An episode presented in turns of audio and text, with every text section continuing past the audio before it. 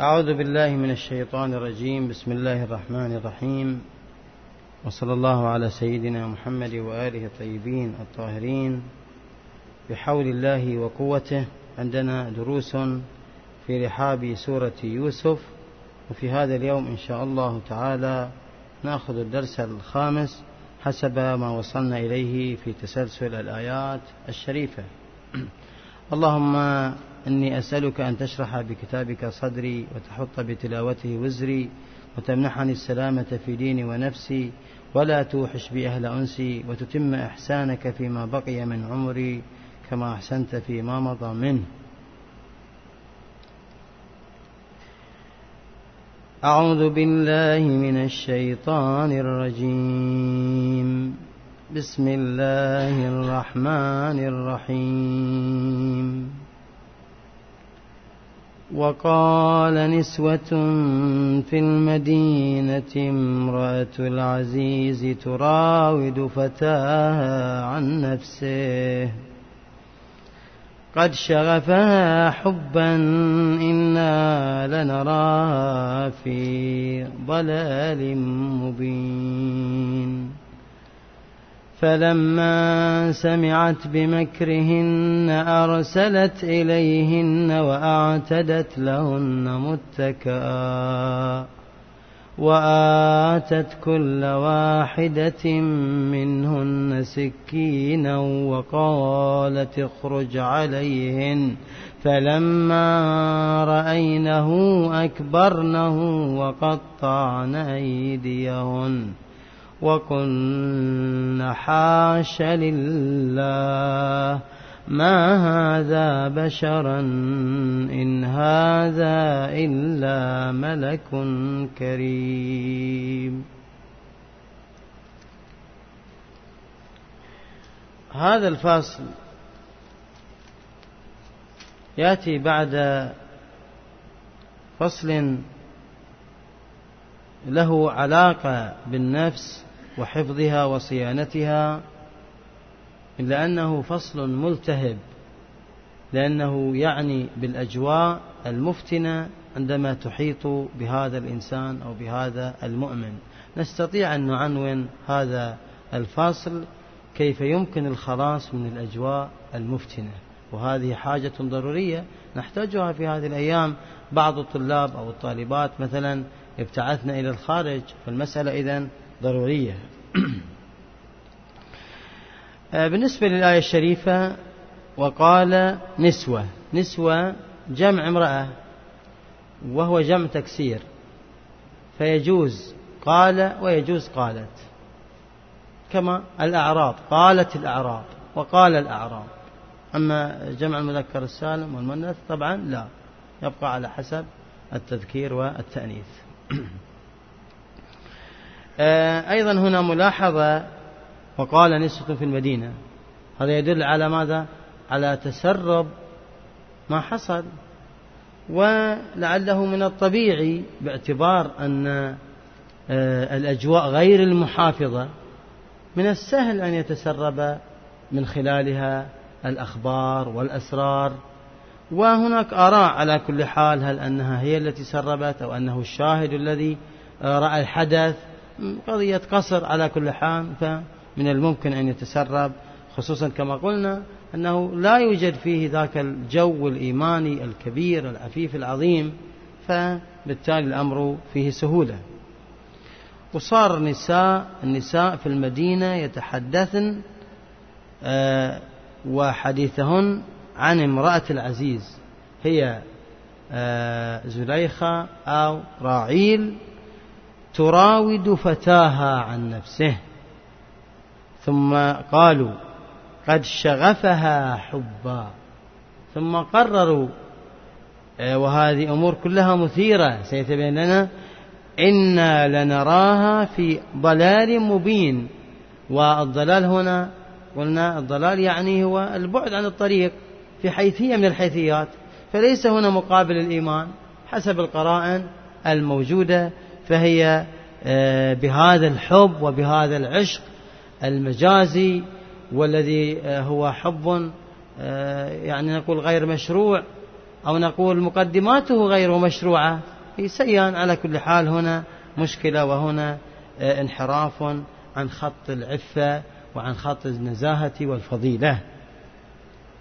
إذن هذا هو الجانب الأول. الآية الأخرى التي بعدها: فلما سمعت بمكرهن. هنا دقة، فلم يقل الباري جل وعلا فلما سمعت بقولهن، وإنما قال بمكرهن. والمرأة أعرف بالنساء، ولا سيما أنها خبيرة في المجال، فهي في تحليلها وعلمها أن هذا الحديث هو مكر أيضا من النساء. أولا الإيقاع بزوجة العزيز واتهامها، ثانيا وجدت رغبة وإثارة منهن حتى يتمكن من رؤية هذا، لأن فعلا الأمر مستغرب، كابن لها وعاش معها وافتتنت به، أمر يدعو للدهشة والغرابة، وأيضا يثير فيهن الفضول لرؤية هذا الجمال الفائق الكاسح. نعم، فلهذا هي تعلم فلما سمعت مكرهن.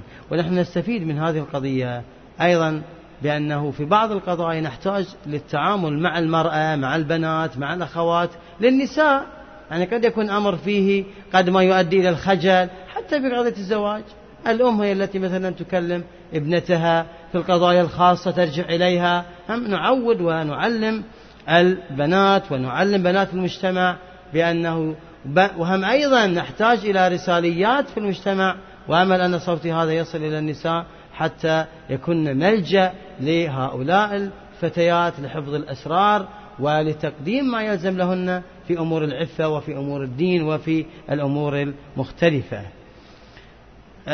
ومبالغة في العفة، يعني نحن نتمنى، لماذا يحاضر مثلا هذا المؤمن لنساء؟ إذا وجد من النساء كانت الفرصة أوسع فيما بينهن بلا شك، وإن كان قد لا يستغنى مثلا العلماء، لا يصل صوتهن المفروض أيضا إلى النساء.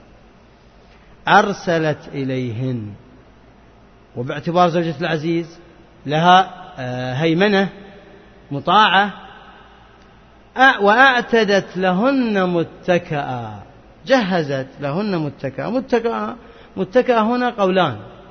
القول الأول ما يتكأ عليه من الكراسي والأريكة وغيره، والقول الآخر أن متكأ هو ثمرة الأترنج التي هي من الحمضيات، كانت مشهورة في مصر. طبعا على رأي أنه آتت كل واحدة منهن سكينة، قد ينهض الرأي الثاني، باعتبار يعني إنسان يقدم سكاكين للناس قبل ما يقدم الفاكهة، أمر مستغرب يعني. فبالتالي يلائمه أنه قد يكون هذا الرأي مثلا مناسب، ولكن في الوقت نفسه الغالب في المتكأ هو ما يتكأ عليه من إعداد المكان الملائم والمناسب. ويعضد هذا الرأي الأول، وقال تخرج عليهن في الروايات أنه أمرته أن يقدم الفواكه أيضا لهم. فبالتالي على كل حال، على كلا الرأيين قد يستقيم هذا أو قد يستقيم الأمر الآخر. وقال تخرج عليهن، دليل أنه كان داخل، كأنهن في صالة خارجية، باعتبار أن يوسف صحيح حدثت قضية وقال له الملك غض النظر، أعرض عن هذا، فلما يزال، لكن مع حذر بعد الآن موجود بعد هذه الحادثة. فخرج عليهن الصديق يوسف عليه السلام، فلما رأينه أكبرنه، كما في اصطلاحنا يكبر الإنسان، ترى يكبر بالقول الله أكبر، وترى يكبر هذا الإنسان من خلال تأثره من التعجب والاندهاش، وترى نقول أكبر هذا الإنسان يعني عظمه. وهذه مسألة الحقيقة تتعلق بالسبب، وهو ما رأوا من نزاهة وعفة الصديق يوسف، هذا الذي هو فتى وأمام نساء، هكذا هو الشاب يغض نظره، وكذلك أيضا المرأة وكذلك الفتاة، فكان في غاية الغض وفي غاية الإشراق والحياء، كان طافحا على محياه، وبالتالي أكبرنا وقطعنا أيديهن.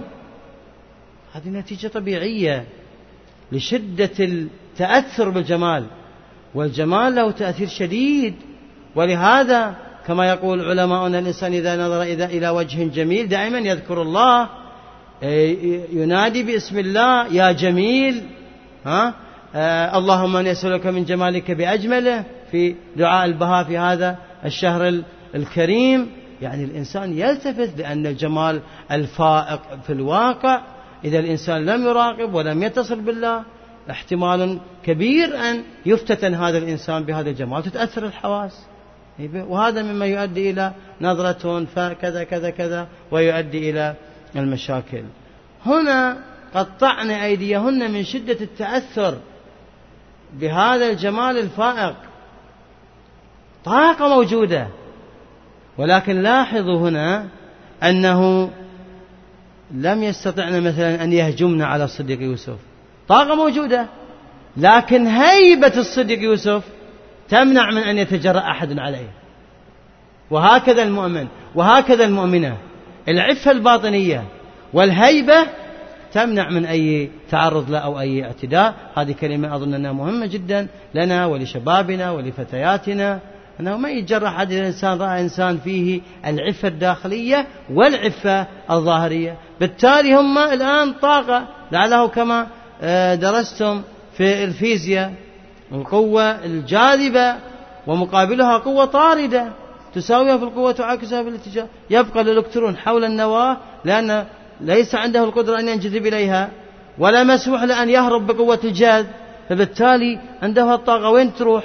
يبدأ يلف حول النواة قريبا منها. أتصور أن حال النسوة هنا كحال الإلكترونات حول النواة، فهيبة يوسف تمنعهن من أن يفعلوا أي شيء، والجاذبية كطاقة فجرت وقطعن أيديهن. هنا أقوال البعض بالغ أنه قطعوا مثلا قطعنا الأصابع وغيره، لا، المفسرون يقولون القدر المتيقن جرحنا أصابعهن بسبب هذه الحالة.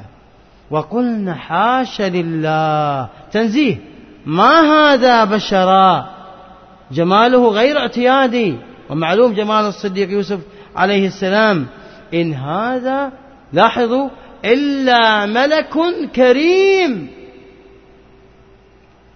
الملك نزيه عفيف، ترى إنسان في قمة النزاهة والعفة والجمال تقول هذا ملاك، هذا ملك، أو امرأة هذا ملاك، تعبير جميل وفي يعني ليس الجمال الظاهري لا فحسب، وإنما إشارة إلى قوة العفة. ملك هذا كريم، كريم بماذا؟ والآن لم يقدم لهم شيء، غض النظر، أليس من الخلق العالي؟ هو من الكرم ومن الإحسان المعنوي أيضا. إن هذا إلا ملك كريم. هنا طبعا في الروايات يذكرون، وهذا أكدته الآيات طبعا فيما بعد، سيأتي في الفصل القادم في قول الملك ما خطبكن إذ راوتن يوسف عن نفسه، فهم بدلالة الآية هذه التي سنأخذها غدا إن شاء الله أنه حصلت مراودة، ولكن بطرق أخرى، ليس شرط بالهجوم الذي أرادته زليخة وهرب منها، لا، قد يكون بالكلمات. فنتأمل إلى هذه القضية، يعني قد يأتي إنسان يقول أنا إنسان نزيه، أنا لا أعتدي على النساء أو العكس، لكنه قد يكون بالإنترنت يسمح بالخلوة، بالتلفون يسمح بالخلوة، وهكذا من هذه الأمور. مراودة تكون أحيانا بأسلوب ماكر خفي في الواقع، فالقرآن يؤكد وأن الله عليم بمثل هذه القضايا، وطرقت هنا في السورة فصار منهن كلام. لماذا لا ترحم هذه العاشقة؟ أخرى قالت نحن رأيناك مرة الآن وتأثرنا وقطعنا الأيدي، فكيف بهذا؟ هنا جو خطير.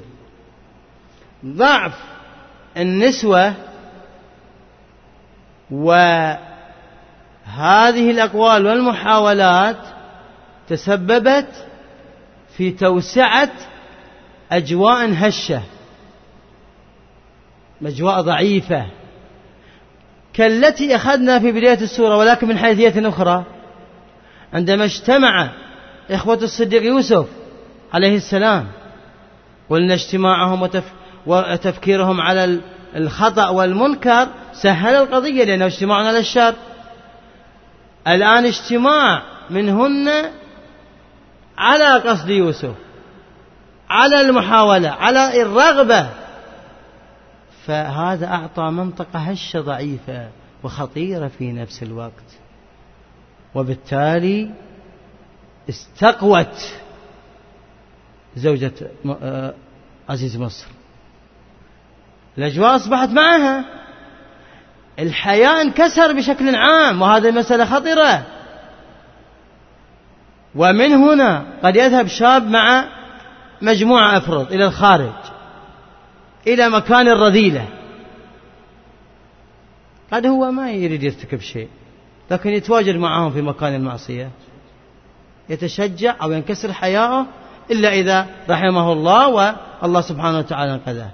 ولهذا نقول نحن دائما وأكد أن نعمل على المقدمات، بل مقدمات المقدمات، وهذا هو الفوز والفلاح، ومن مكامن اللطف من الله سبحانه وتعالى. ولهذا لاحظوا، قالت فذلكن الذي لمتنني فيه ولقد راودته عن نفسه فاستعصم ولئن لم يفعل ما آمره.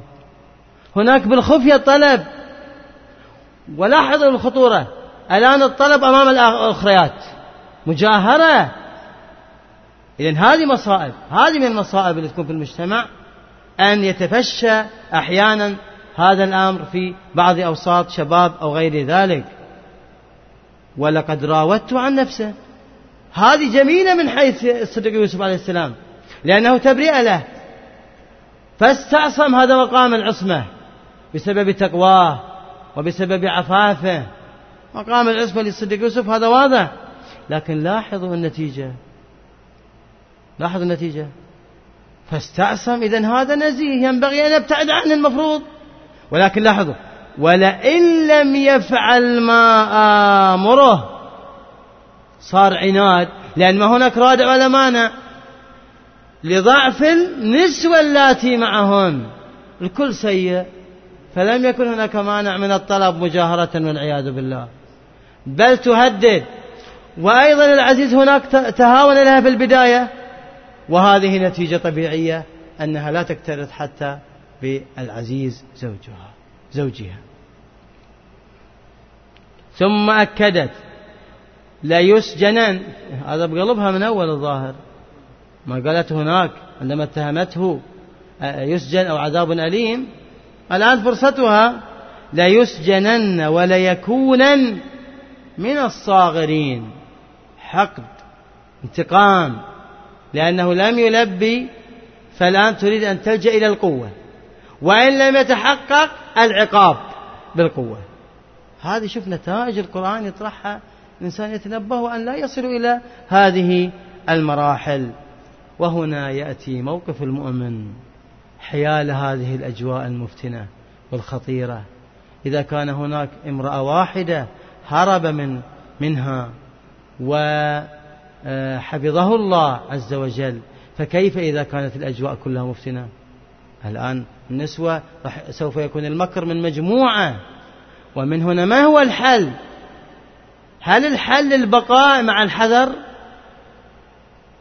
لم يرتئه الصديق يوسف، بل استغل ما أرادته.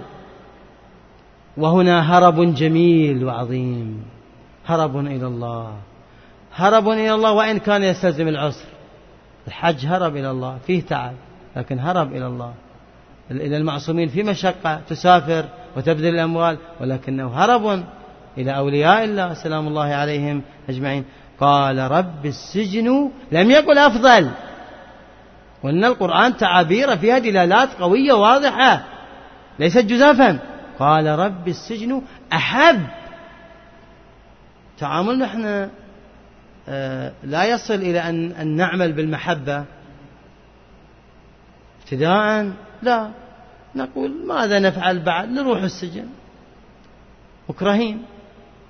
تارة لا نقول نذهب أفضل، وتارة لا عندي رغبة وإرادة وحب وشوق أن أذهب إلى السجن. لماذا؟ لأن في السجن حريتي من المعصية وأن لا أقع. هذا معنى الورع الحقيقي العظيم، وهذا معنى الصدق التام إذا أراده الإنسان الله سبحانه وتعالى يعلم بنيته وبما في سره. هذه حالة عظيمة نسأل الله التوفيق إليها.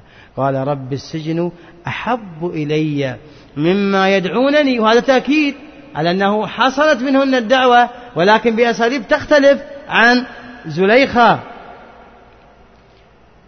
وإلا تصرف عني كيدهن أصب إليهن وأكن من الجاهلين.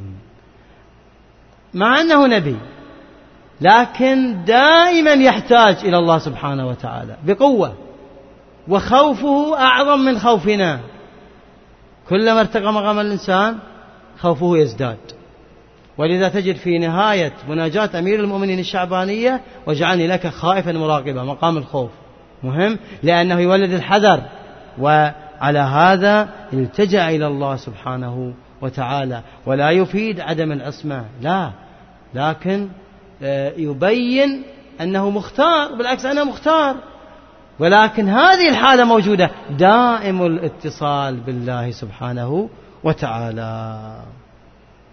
إذا تبين كيف الإنسان يهرب نعم من الأجواء ويدعو الله سبحانه وتعالى ويحرك عامل المحبة والوفاء للباري جل وعلا. ثم التي بعدها فاستجاب له ربه فصرف عنه كيدهن إنه هو السميع العليم. فاستجاب له.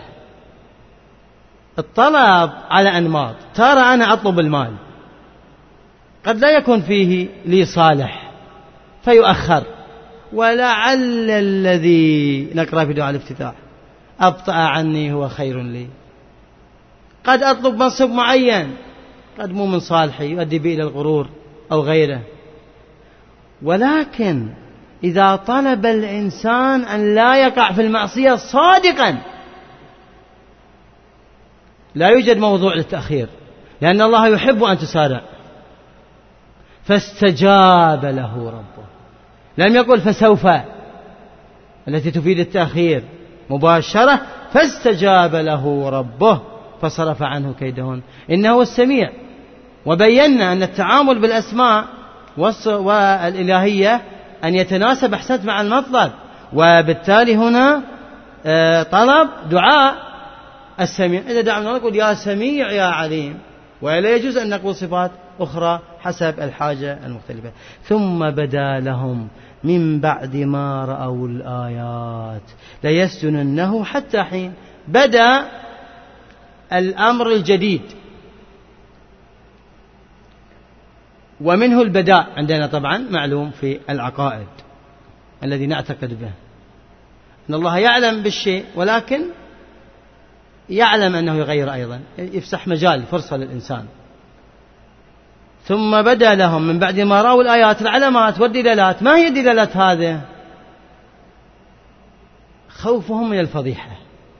الآن افتضح الأمر. العزيز كان يخاف من الفضيحة وتعامل بشكل معين في السابق، الآن الأمر افتضح. فرأوا أن وجود يوسف الصديق عليه السلام يذكر بالموضوع ويثير الموضوع. فالحل بدل أن يتوبوا ويعالجوا لا، يتبعوا سياسة الإقصاء للطرف الآخر. كأبي ذر وجوده يحرك المؤمنين نحو الحق، فبالتالي لازم يقصى إلى الربذة رضوان الله عليه. وهكذا يحصل الكثير ربما إلى وقتنا المعاصر. أحيانا المؤمن لاحظوا هالنقطة ما يتكلم، لكن كما قال النبي عيسى للحواريين عندما سألوه من صاحب، قال من تذكركم بالله رؤيته. المؤمن يصل إلى مجرد وجوده يقرب إلى الله ويفضح الباطل. وهكذا الصديق يوسف سلام الله عليه. ومن هنا قرروا أن يسجن، وبالفعل ادخل الصديق يوسف السجن وبهذا ينطوي فصل جميل ولكن قاس أيضا على الصديق يوسف. أما بالنسبة إليه ليس عليه قساوة، هو أحب ودخل في حسن الله سبحانه وتعالى، يناجي ربه هناك، سيقدم الخير. بل سنجد في الفصل القادم الآن أنه انطلاقة رسالة الصديق يوسف إنما بدأت من هذا المكان من السجن، وسيتضح لنا إن شاء الله تعالى. نبدأ بالفصل الجديد ونلاحظ ما فيه.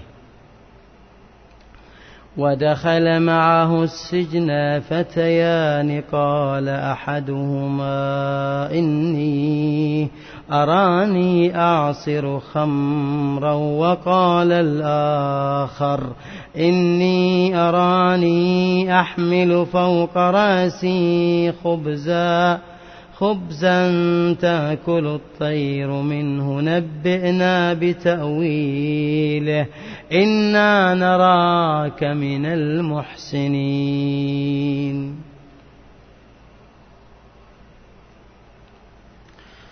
دخل السجن، ومن ضمن الذين دخلوا فتيان.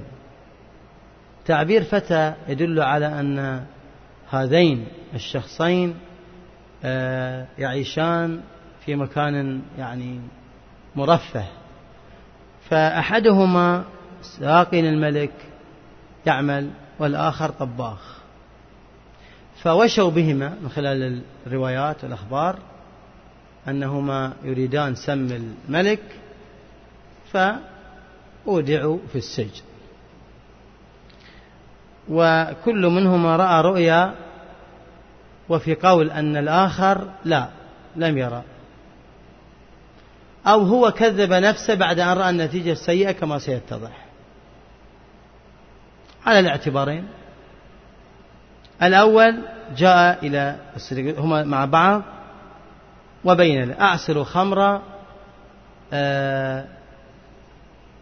يعصر العنب المخمر أو الكناية، يعني الخمر نحن ليس شرط الخمر، هذا شراب يحبه الملك. وقال الآخر إني أحمل فوق رأسي خبزا تأكل الطير منه نبئنا بتأويله. ما الذي أعلمهما؟ سجين هذا، المفروض يعني أن السجناء ما فيهم واحد عالم الحقيقة. على كل حال هذه من مصائب الدنيا. فكيف عرف؟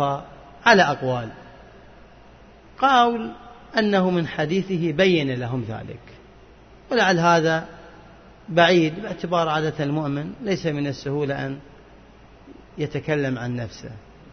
وآخر أنه من خلال أحاديثه الطبيعية العلمية تبين أنه يستطيع من التأويل وتعبير الرؤيا وغير ذلك. وهنا لفتة لطيفة عندما قال الباري عز وجل على لسانهم إنا نراك من المحسنين.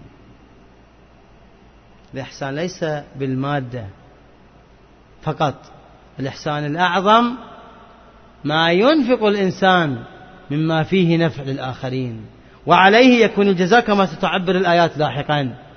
وأن الإنسان تكون همته على هذا الأساس، لا أنه يهم تقديم المال ولا يهمه تقديم النفع والنصح والعلم وما يقرب إلى الله سبحانه وتعالى. وهنا ينطلق الصديق بتعامل غريب عجيب جميل نافع مفيد في رساليته العظيمة. ماذا فعل؟ أكد اعتقادهما به وأضاف لمصلحة طبعا.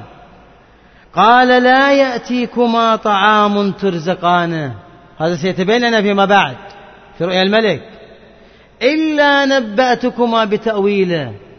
أنا لست فقط تعبير الرؤيا، هذه ضرب من ضروب المكاشفة، وإنما الله أعطاني أكثر. قبل أن يأتيكما، هنا شدهما بشدة بقوة إليه. ما هذا الإنسان؟ والسماع في وجهه. ثم قال ذلكما مما علمني ربي، أنا هناك من يعلمني، هناك رب لي. هنا بدأ الدعوة إلى الله وإلى التوحيد. ثم قال لهما هذا المقام وهذه المنزلة لا يعطيها الله أو ربي لكل أحد، لها عوامل. ما هي العوامل؟ إني تركت ملة قوم، لم يقل ملتكم. لاحظ إنسان مقبل عليه لا يواجهه مباشرة وهم يفهمون ملة قوم، إذا ينطبق عليكم أنتم منهم، فلن يوجه لهم ملة قوم لا يؤمنون بالله. هنا ذكر الله سبحانه وتعالى، تدرج. إذا الصديق يوسف ماذا فعل الآن؟ عندما رأى الجو مناسب، إقبالهم، اعتقادهم بسمائه وعلمه، ثقتهم، ملامح الصدق، الأجواء مناسبة لدعوة التوحيد، وبالتالي أوقف الموضوع حتى يعلقهم. لربما لو فسرهم وقال انتظروا أدعوكم إلى التوحيد انصرفوا، ذاك فرح أن يكون للملك قريب وذاك حزين على عاقبته. فإذن هنا خرج من الموضوع الصديق يوسف في الواقع، وهذا دليل على أن الإنسان إذا وجد أجواء معينة يستغل الظرف ويقرب الآخرين إلى الله سبحانه وتعالى. ثم قال وهم بالآخرة هم كافرون.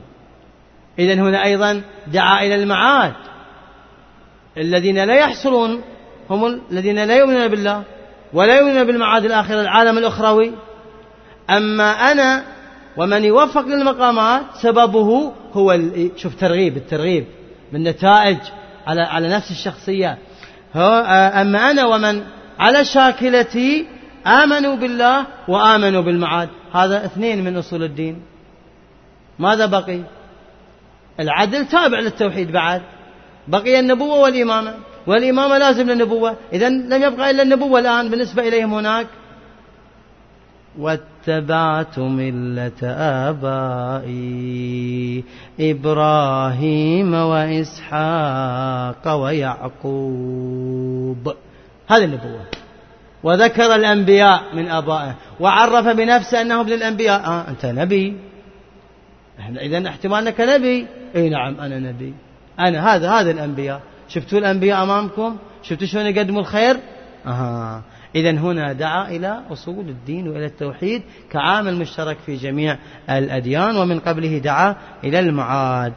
هذه سموها في طريقة نقض الآراء، يعني في التعامل في الدعوة إلى الله. دائما نحن نثبت المطالب، نسميه الطريق الحلي، يعني إيجاد المقتضيات، ثم ننقض المقابل. الآن أنت الحجة دامغة وقوية، أثبتت ما عندك بالأدلة ولم تكتفي، أبطلت الأدلة الأخرى. ومن هنا آية الله السيد الخوئي في الكتاب البيان في تفسير القرآن، ونحن في رحاب القرآن، لماذا قوي؟ تجد العلماء يشيرون إليه في باب التحريف، في باب النص، في غيره، لأن آية الله فقيه مرجع كبير جدا، وتعامل بنفس ما يتعامل بالفقاهة، يثبت ويبطل آراء الآخرين بالأدلة القوية أيضا من جهتين. هذه طريقة أيضا نتعامل بها. ما كان لنا أن نشرك بالله من شيء، هذا الشرك باطل ونحن نتبرأ من الشرك. ذلك من فضل الله علينا وعلى الناس، علينا وعلى الناس. تأمل، أنتم من هؤلاء الناس، والقرب من الله ومن التوحيد ومن هؤلاء الأنبياء وهؤلاء الأنوار، هذا الله وهبه للناس ليس لذاتهم، هم رسل. أنا الآن أدعوكم على نطاق عملي، فضل من الله علي وعليكم، ولكن أكثر الناس لم يقل لا يعلمون، لا يشكرون. مقابل ماذا؟ النعمة، ويتم نعمته عليك. اليوم أكملت لكم دينكم وأتممت عليكم نعمتي ورضيت لكم الإسلام دينا.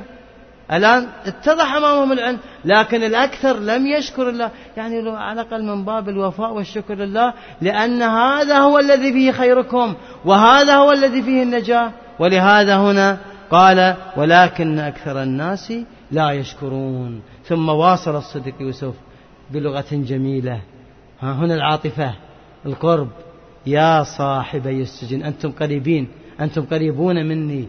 يا صاحبي السجن أأرباب متفرقون، الدعوة مباشرة الآن التي أنتم واقعون فيها، وهذا المجتمع خير أم الله الواحد القهار. فذكر من الصفات الوحدانية والقهارية، هو جذبهم، آسف جمالي رغبهم، لكن لابد أيضا من الترهيب.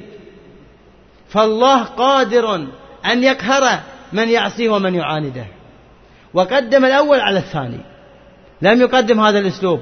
وهكذا أيضا مبشرا ونذير، إلا في حالات خاصة، لا القرآن طبعا لست في مورد الخروج عن الموضوع كثيرا، في حالات خاصة قد يقدم الإنذار، وذلك لحالة معينة، ولكن في الغالب يا من رحمته سبقت غضبه، في دعاء جوشن الكبير الذي أيضا ندعو به في هذا الشهر الكريم. ثم أيضا يساعدهم، الآن جعلهم يقارنون، تأملوا، جعلهم يحركون عقولهم بعد أن بين مقدمات، هذا أمر جميل، جعله يستنتج بنفسه، ولكن ساعده في المقدمات الصحيحة. ماذا قال؟ ما تعبدون من دونه، هو يوضح، سألهم، جعلهم يفكرون، الآن هو يواصل لأنه واثق وعنده العلم. إلا أسماء سميتموها أنتم وآباؤكم ما أنزل الله بها من سلطان. واضح الأمر، تعبدون ما تصنعون، أنتم أفضل مما تعبدون، أصنام أو غيره أم الله. جعلهم يتأملون في هذا الكون، الرؤية الكونية يعني الآخرة ذكرها، وهكذا حرك الوجدان. إن الحكم إلا لله، القادر العليم الذي هو الآن يعلمني وأبين لكم هذه الحقائق. أمر إذن انتهى الآن من الدور العقائدي، نبدأ بالعقائد. آمن الإنسان، نقول الله عز وجل يريد منك أيضا ويأمرك بعد هذا الإيمان أن لا تشرك، في نفس المطلب العقائد. وإذا هناك أمر أخرى، أمر أيضا أن ترفق بالفقير، تتصدق، تتخمس. أمر بالحج، منافعه للناس، وهكذا. ما أقوله أنا الآن وطرحته لكم ليس من عندي، وإنما هو أمر من الله عز وجل. ذلك الدين القيم، هذا هو الحق، وهذا هو الدين الذي أدعوكم إليه، وآبائي دعوا إليه، والأنبياء يدعون إليه، هو ما فيه الخير، وأكبر دليل ما تجنوه من عندي أنتم الآن. يعني واقعا الدعوة عظيمة في جو عظيم. ولكن أكثر الناس لا يعلمون، لا يفكرون في الواقع، وإلا لو فكروا لوفقهم الله للعلم، ولكن حجروا على أنفسهم. ثم قال باستعطاف، بعد أن أتم الدعوة، الآن أتم الدعوة وبين الأمر الإلهي، بعد ذلك ماذا فعل؟ هنا لاحظوا، القرآن لم يبين النتيجة، لم يبين النتيجة أنهم آمنوا أم لم يؤمنوا. والسبب في ذلك أنه إذا كانت الدعوة صحيحة وتامة على أيدي أهل الحق، هذا هو المطلوب، وهذا هو الدور، وهذا هو الواجب أن تؤديه. لم يتحقق، لم يؤمن هذا الإنسان، لم يترك المعصية، لا يدل أنكم لستم على حق. ولا تتأثروا أيها الشباب، أيها الرساليون، وخاطب من هذا المنبر، لا تتأثروا إذا لم تجدوا تلك الاستجابة التي تتمنونها. واصلوا، فليس المشكلة عندكم ما دمتم اهتميتم طبعا بالأمر، حصل الاهتمام بأخذ الأساليب كالصديق يوسف الآن، الحق والأساليب والترغيب. إذا لم تحدث استجابة فليس على الصديق يوسف شيء ولا على الأنبياء شيء، وإنما من القابل من المشكلة هناك. هذه مسألة مهمة في الواقع، حتى لا يتراجع الرساليون والذين يقربون إلى الله ويدعون الله سبحانه وتعالى. فعليهم أن يواصلوا مهما كانت النسبة في استجابة المجتمع أو الأفراد. ثم قال الآن بعد أن دعاهم إلى التوحيد، احتمال أن يقول أحدهما أو يقولان سألناه سؤال وخرج بنا إلى موضوع آخر، أو يشكون فيه. الآن يضرب الضربة، يا صاحبي السجن، أما أحدكما فيسقي ربه خمرا، وأما الآخر فيصلب فتأكل الطير من رأسه، قضي الأمر الذي فيه تستفتيان. الله أكبر، يا لروعة القرآن ويا لروعة هؤلاء الأنبياء ومن يسير على هداهم. بعد أن دعاهم تاما الآن يعزز، والآن ينبئ لهم عما رأوه من النتائج، وما ذكره جدا ملائم في دلالاته. إذا دعوتي إلى الله صحيحة. ثم في الواقع فيها ترغيب للطرفين، حتى الذي يصلب فليصلب، لكن ليمت على الإيمان. هكذا البعد عند الإنسان دائما وأبدا.